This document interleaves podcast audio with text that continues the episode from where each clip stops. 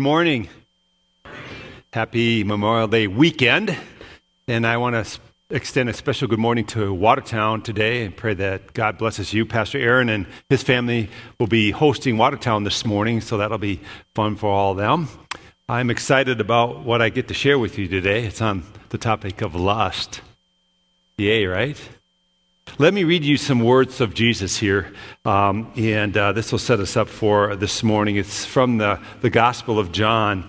Listen to this exchange that took place between uh, our Lord and Savior Christ and a Samaritan woman.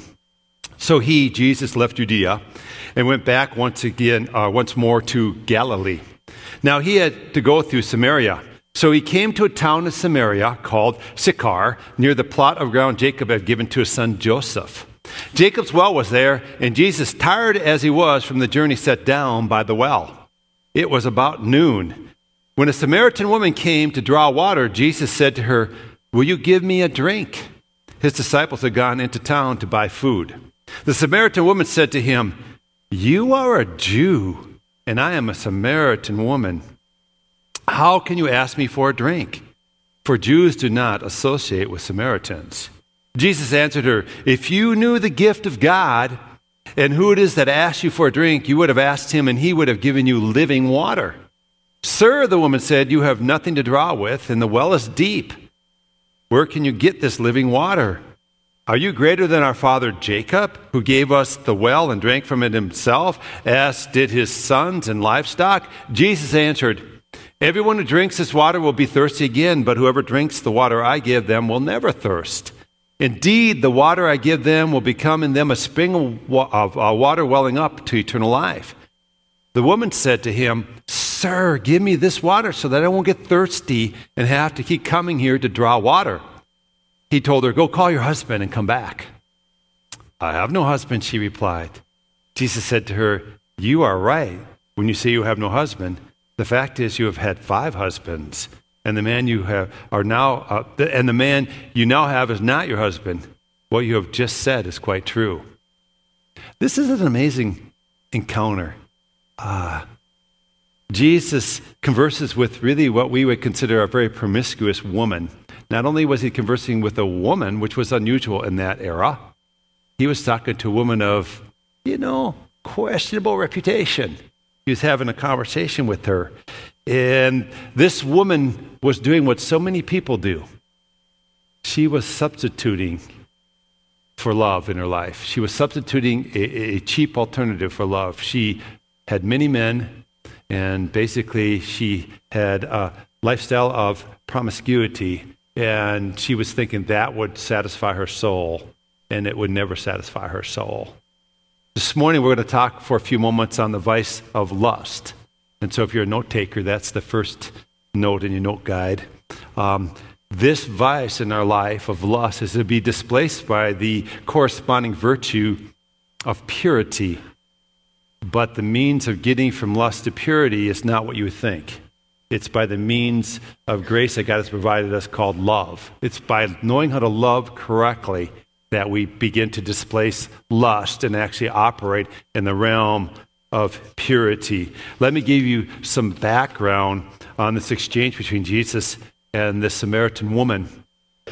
Samaritans, like most of us today, were of mixed race. Very few people I know have one heritage, right? So, like you look at myself, I'm almost all Norwegian, but I have some German in there, which is all right, that's a family joke, but we won't go there. At any rate, so the Samaritans uh, of, of Christ's era, they were partly Jewish in their nationality and partly Assyrian in their nationality. And they were looked down upon by the Jews of that era. Now, let me give you kind of a, a, a difference here that will make this really um, kind of well known to you, their differences. The uh, Samaritans called the city that Christ met up with this woman in, um, they called that city Shechem, which means city of oak. Strong, strong city, right? The Jews called the same town Sychar, meaning city of drunkenness. Are you getting a difference there? The Samaritans were saying, We live in a town that's an oak. And the Jews say, No, you live in a town of drunkenness. Right there, you see the rift. And so this woman is startled. She's surprised with Jesus, being a Jew, would actually even talk to her. You're, you're talking to me? Really? You guys don't talk to us. You look down on us. And get this Jesus showed up at the well at what time of day? Do you remember? Noon, thank you. You know when they used to draw water in that culture? Early in the morning or late in the evening. You never went to the well at noon unless you didn't want to run into anybody. She didn't want to run into anybody. And so she was at the well at noon, and Jesus articulates very quickly that she was a woman under the control of the vice of lust. He says, You've had five husbands, and the one you're living with right now is not your husband. You're living for the wrong things. He just reveals that to her that you're, you're trying to find in sexual relationships what, you're, uh, what the love, and you'll never find that love. First Corinthians tells us this that love endures through all things. But get this lust endures very little. Five husbands, and now the man you're with is not even your husband. It has no lasting quality to it. It's based on desire and not commitment. Have you ever watched Desperate Housewives? Hopefully, none of you have. I've never watched that show. And anyway, if you have now, I've embarrassed you, haven't I? But it's about uh, these women that live in this little neighborhood and they're bored with their marriages, and it's all about affairs and illicit things, from what I understand. Here's an interesting twist to the show. This is my point. they all live on Wisteria Lane. They live on Wisteria Lane. Now, wisteria is the name of a vine that grows on something stable like a tree or a house or whatever, it spreads rapidly and entangles that, that healthy tree and usually causes it to die. I think we have a picture of a wisteria. There you go. This is a wisteria vine. It, it, it just strangles what it grows on. It, it takes the life right out of it, brings death. So unless you know that, you don't know. You, the authors are kind of smart. They're saying all these people live in this promiscuous life, doing all these affairs and. They're, they're living on Wisteria Lane. They're living in a place that strangles the life right out of them and causes death to show up. See, lust is like that wisteria vine that strangles the life it grows on. Lust in the life of a person will strangle out intimacy it's a real problem. 29. I was reading some of this. I'm just kind of shocked. I'm old. I understand I'm old. I'm a little prudish, all right? I'm going to say that. Um, maybe old fashioned would be a better way of saying it, or maybe not old fashioned. I don't know. 29% of Americans say they've had sex on their first date. 29%. Now, I don't know if that's true or not, and I don't know the criteria for the survey. Um, but if that's true, that's a, that's a disaster. Amen? The average man will have 20 partners in his lifetime, while the average woman will have six. Again, that math doesn't add up there. Think about that, but you, it'll come to you. Three fourths of our TV shows contain an explicit moment. It works towards some kind of a love scene. I would call it a lust scene because they can't be in love yet. They don't know each other well enough. But they work towards that. And the sad thing is that we think this is normal. And if someone like myself speaks out against it, I'm told that I'm out of touch and not realistic. Really? This stuff is normal? No, it isn't. It's not normal. It's dysfunctional. Are you with me on that? It's dysfunctional. When we start thinking it's normal, we're dysfunctional. Now, lust is a lot bigger than just a sexual issue, it's a huge issue. But this morning, I don't have time to talk on all the various aspects of lust, so it's going to be kind of narrow and more to relationships, okay? Just so you know that, I don't think that's its only way it's manifested. But get this pride is probably the most primal sin. We've talked about that. It's the sin behind all the other sins. Lust is probably the most popular sin. I mean, it's used for everything. It sells trucks, right? It sells toothpaste.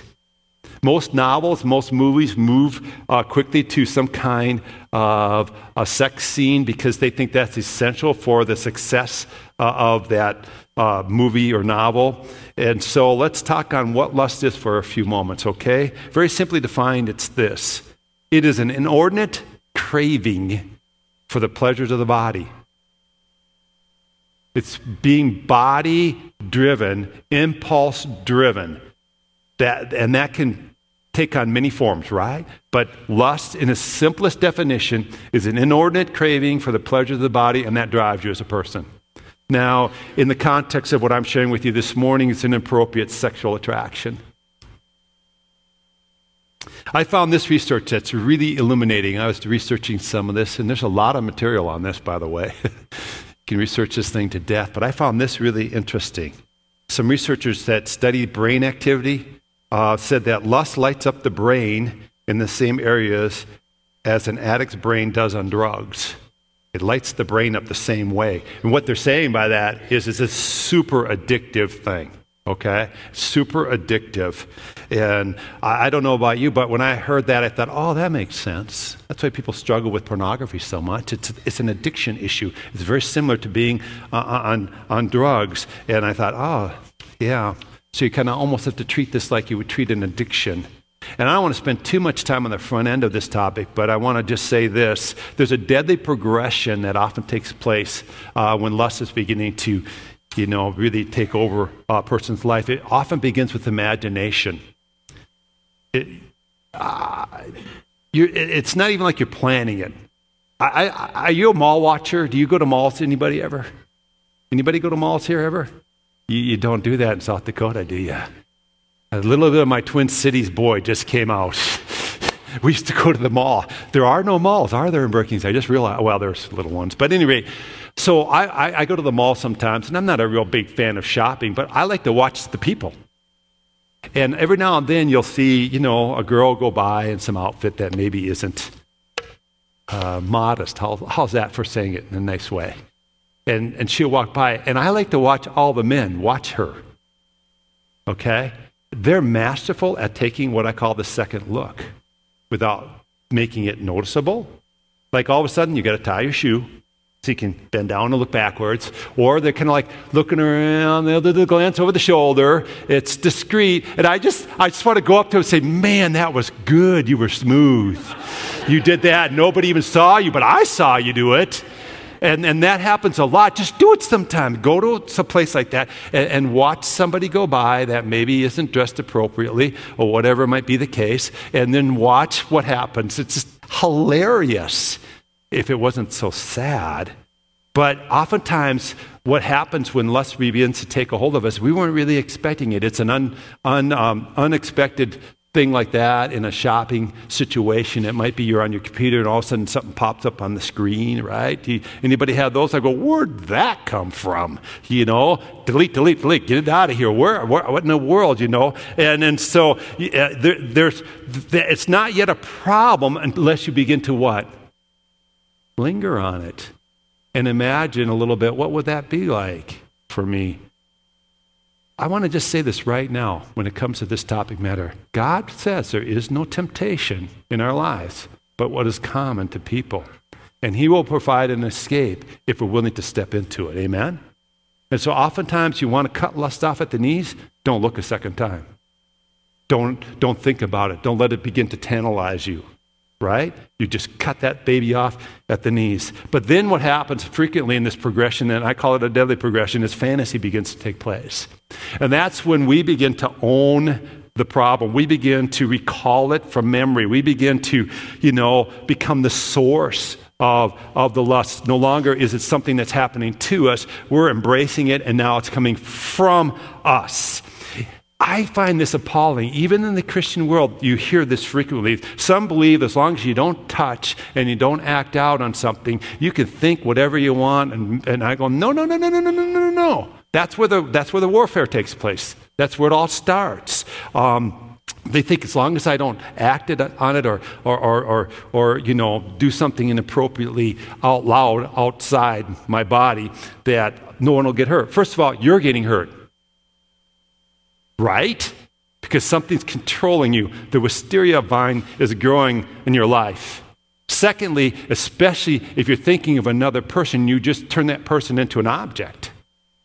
And you're denigrating them, you're, you're making them less than what they are. And that, my friends, is nothing more than or less than a sin. It's wrong to think of somebody in that kind of a sense.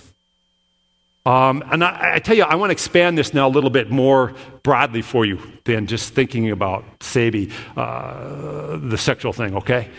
Um, I don't know how you are, but oftentimes when I face rough things in my life, I've had this tendency to do what I call escape.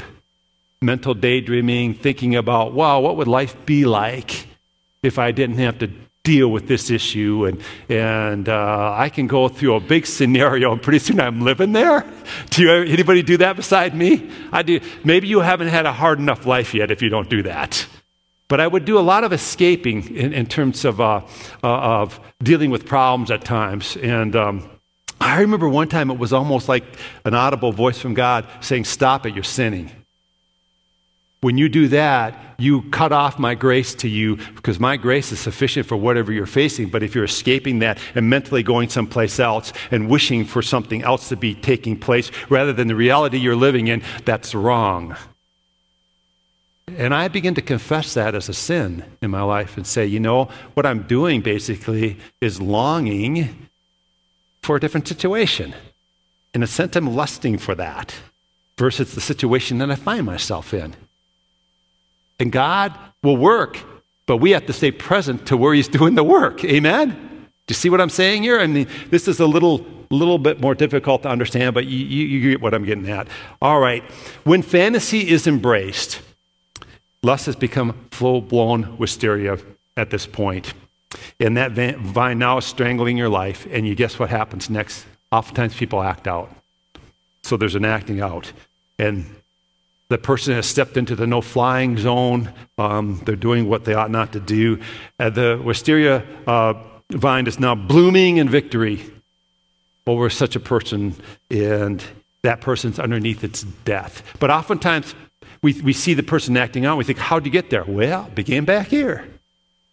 Inappropriate imagination, fantasizing and then acting out. King David went through this very kind of uh, sequence when he committed adultery with the beautiful Bathsheba. So he's out on the palace porch, looking around, and he sees this gal bathing. What should he have done?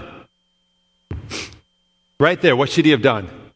Just walk away. Turn around. Give her a privacy. Amen? Right? Turn around. You haven't done anything wrong. You just happen to see her. But then he let it go into his mind. And I am really sure this happened. He began to fantasize what would it be like to be with her? He began to own it. He began to think on it because you know why? He made plans for it to happen. And using his kingly position and power, he calls another man's wife to his house and commits adultery with her. He acted out on it. There was an imagination, there was a fantasy, and the acting out on it. And then you know what? You see the devastating effects of it in his life. If you read Psalm 1, it's nothing more than the devastating effects of that affair with Bathsheba in his life. He said to the Lord, Lord, Lord, take this thing away from me. Against you and you only have I sinned. Restore unto me the joy of my salvation. I don't feel any joy anymore. What I feel is rottenness of the bones because I've committed this thing. The wisteria vine is choking the life right out of me, to use our analogy today. And he said, Create in me again a pure heart. I want to be pure before you, God. I want to see your face. And all this stuff is in my way. Amen? And if you know where Psalm 51 is coming from and you know what David has done, the whole thing kind of makes sense to you.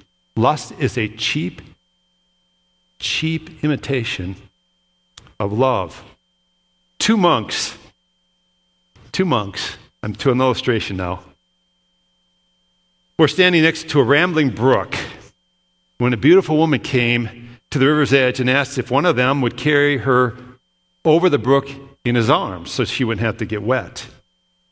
One monk, staying true to his vows, turned his eyes to look away from her, while the other one swooped down, picked her up, and carried her across the river. Once on dry ground, he set the woman down, and the two monks went along their way. For the next mile or so, it was quiet. Neither monk said a word until the one who looked away let his frustrations go. I'm so ashamed of you, brother. You have broken your vow. You have not only looked upon a woman, you touched her as well. You carried her. To which the other one replied, Are you still carrying her? I put her down way back there at the edge of the river. Evidently, you're still carrying her. Lust causes us to hold an image that we should put down. Maybe a long, long time ago. So, for the rest of the morning, I want to talk with you on how to stop carrying lust, how to stop it from being a dominant part of your life, because it's to be displaced in your life by purity. But if you tell the addicted one to porn to stop looking at porn and think pure thoughts, that's not going to work very well. They're not going to do it. In fact, I want to tell you if someone's addicted to some, something and you tell them to stop doing that addiction, they're going to think on it more and more and more. You're just going to kind of like throw gasoline onto the problem. Um, getting to purity isn't found by disciplining yourself by sheer willpower to stop thinking incorrectly. Instead, we got to step into the means of grace that God has provided for us. We need to begin to love correctly. We need to begin to love uh, correctly. And so, if we want to move from lust to purity, the means of grace is, is love. So, the means of grace from lust to purity is, is love. So, there's our little bridge diagram here for this particular message once again. If we want to cross that bridge that God has provided for us and move from lust controlling our lives to purity being a virtue that we experience, the means of grace then is biblical love. 1 Corinthians chapter 13, verses 4 through 7 describes love for us. But I want you to listen carefully when I read this section of Scripture, because I know we hear it at weddings all the time. And we, we often hear it when we talk on this topic of love. But listen to whom the Scripture tells us to direct our affections. Listen to how it's pointing us as a follower of God. Love is patient, love is kind. It does not envy, it does not boast. It is not proud. It is, does not uh, dishonor others, is not self seeking, is not easily angered. It keeps no record of wrongs. Love does not delight in evil, but rejoices with the truth. It always protects, always trusts, always hopes, always perseveres. Do you notice in that scripture the great amount of attention that says, if I love, it's how I treat other people? Do you notice? That's basically that scripture. Because most of us are very patient with ourselves naturally. Some of us are a little impatient, but when it says love is patient, it's basically saying love is patient with whom? Other people. Love is kind. With whom? Yourself? You're naturally kind to yourself. Come on. Even when you're really mad at yourself, you still have a bowl of cereal. Amen?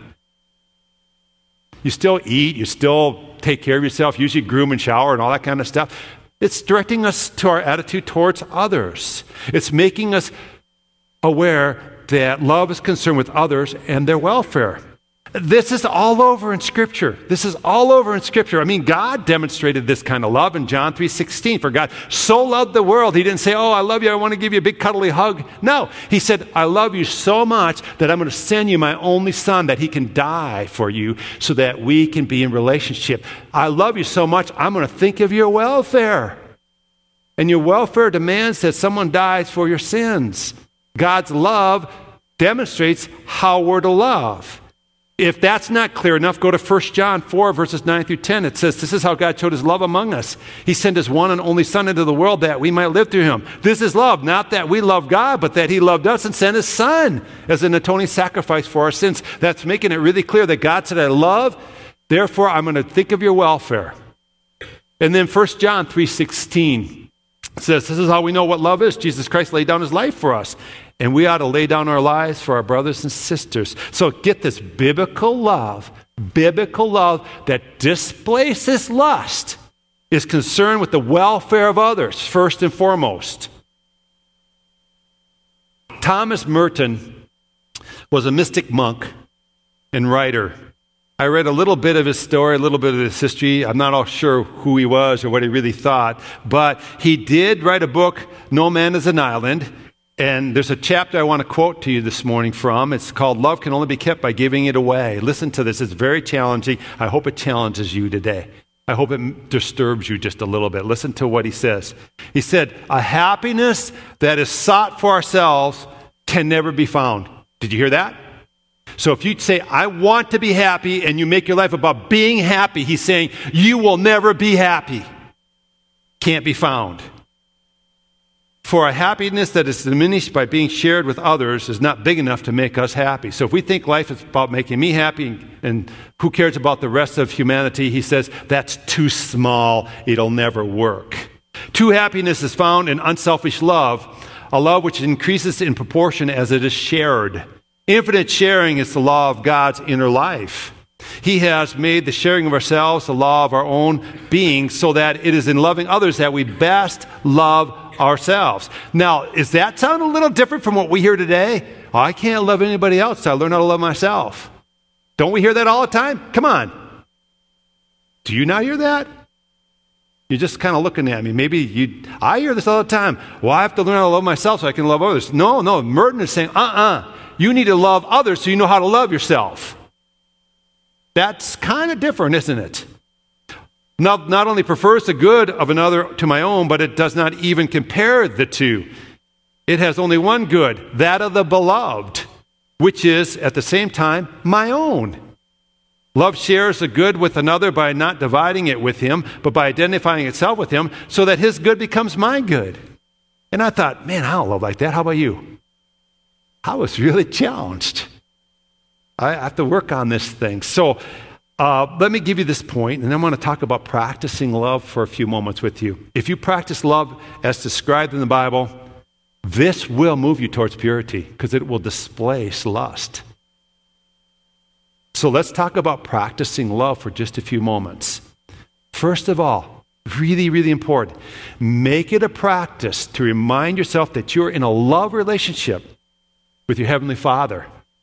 Make it a practice. Do it frequently to remind yourself, I am in a love relationship with my Heavenly Father. 1 John 3 1 says this How great is the love the Father has lavished on us, that we should be called children of God, and that is what we are. So when we're overwhelmed by this love of God that He has for us, when we're meditating on it, guess what? That begins to keep you from the false promises of lust because your cup is filled up with that which is healthy. God fills the voids of your life. Consider this lust will fill in the voids that are not filled in by love. Right? Because you're trying to get some need satisfied in the wrong way. Receive the love of God this morning. Pray for it. If you don't know what it means, pray for it. Eh, you know, ask God to grace your heart to love Him and to receive His love eh, eh, as you ought to be. To see, the healthier you are in that regard, the more it displaces lust from your life. And you're entering the sacred ground of purity then. We've talked on this next point a little bit, but let me put it into a point for you.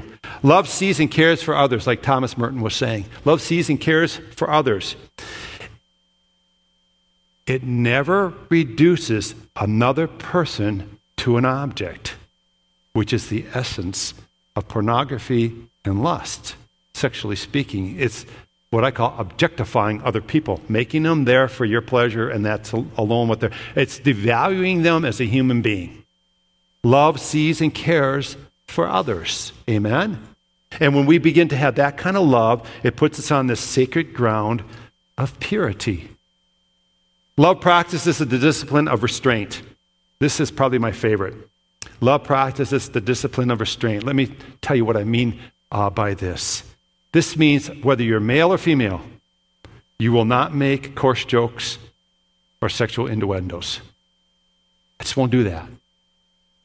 I'm going to be restrained that way. I will not feed central desires in my person by watching explicit television or listening to humor that, de- humor that desensitizes me to the sacredness of another human being. Try that when you watch your movies. You're going to fast forward through a lot of stuff. Vicky does it a lot. She, remote, come on, you know, because there's explicit stuff all over the place and it desensitizes you to the sacredness of other human beings.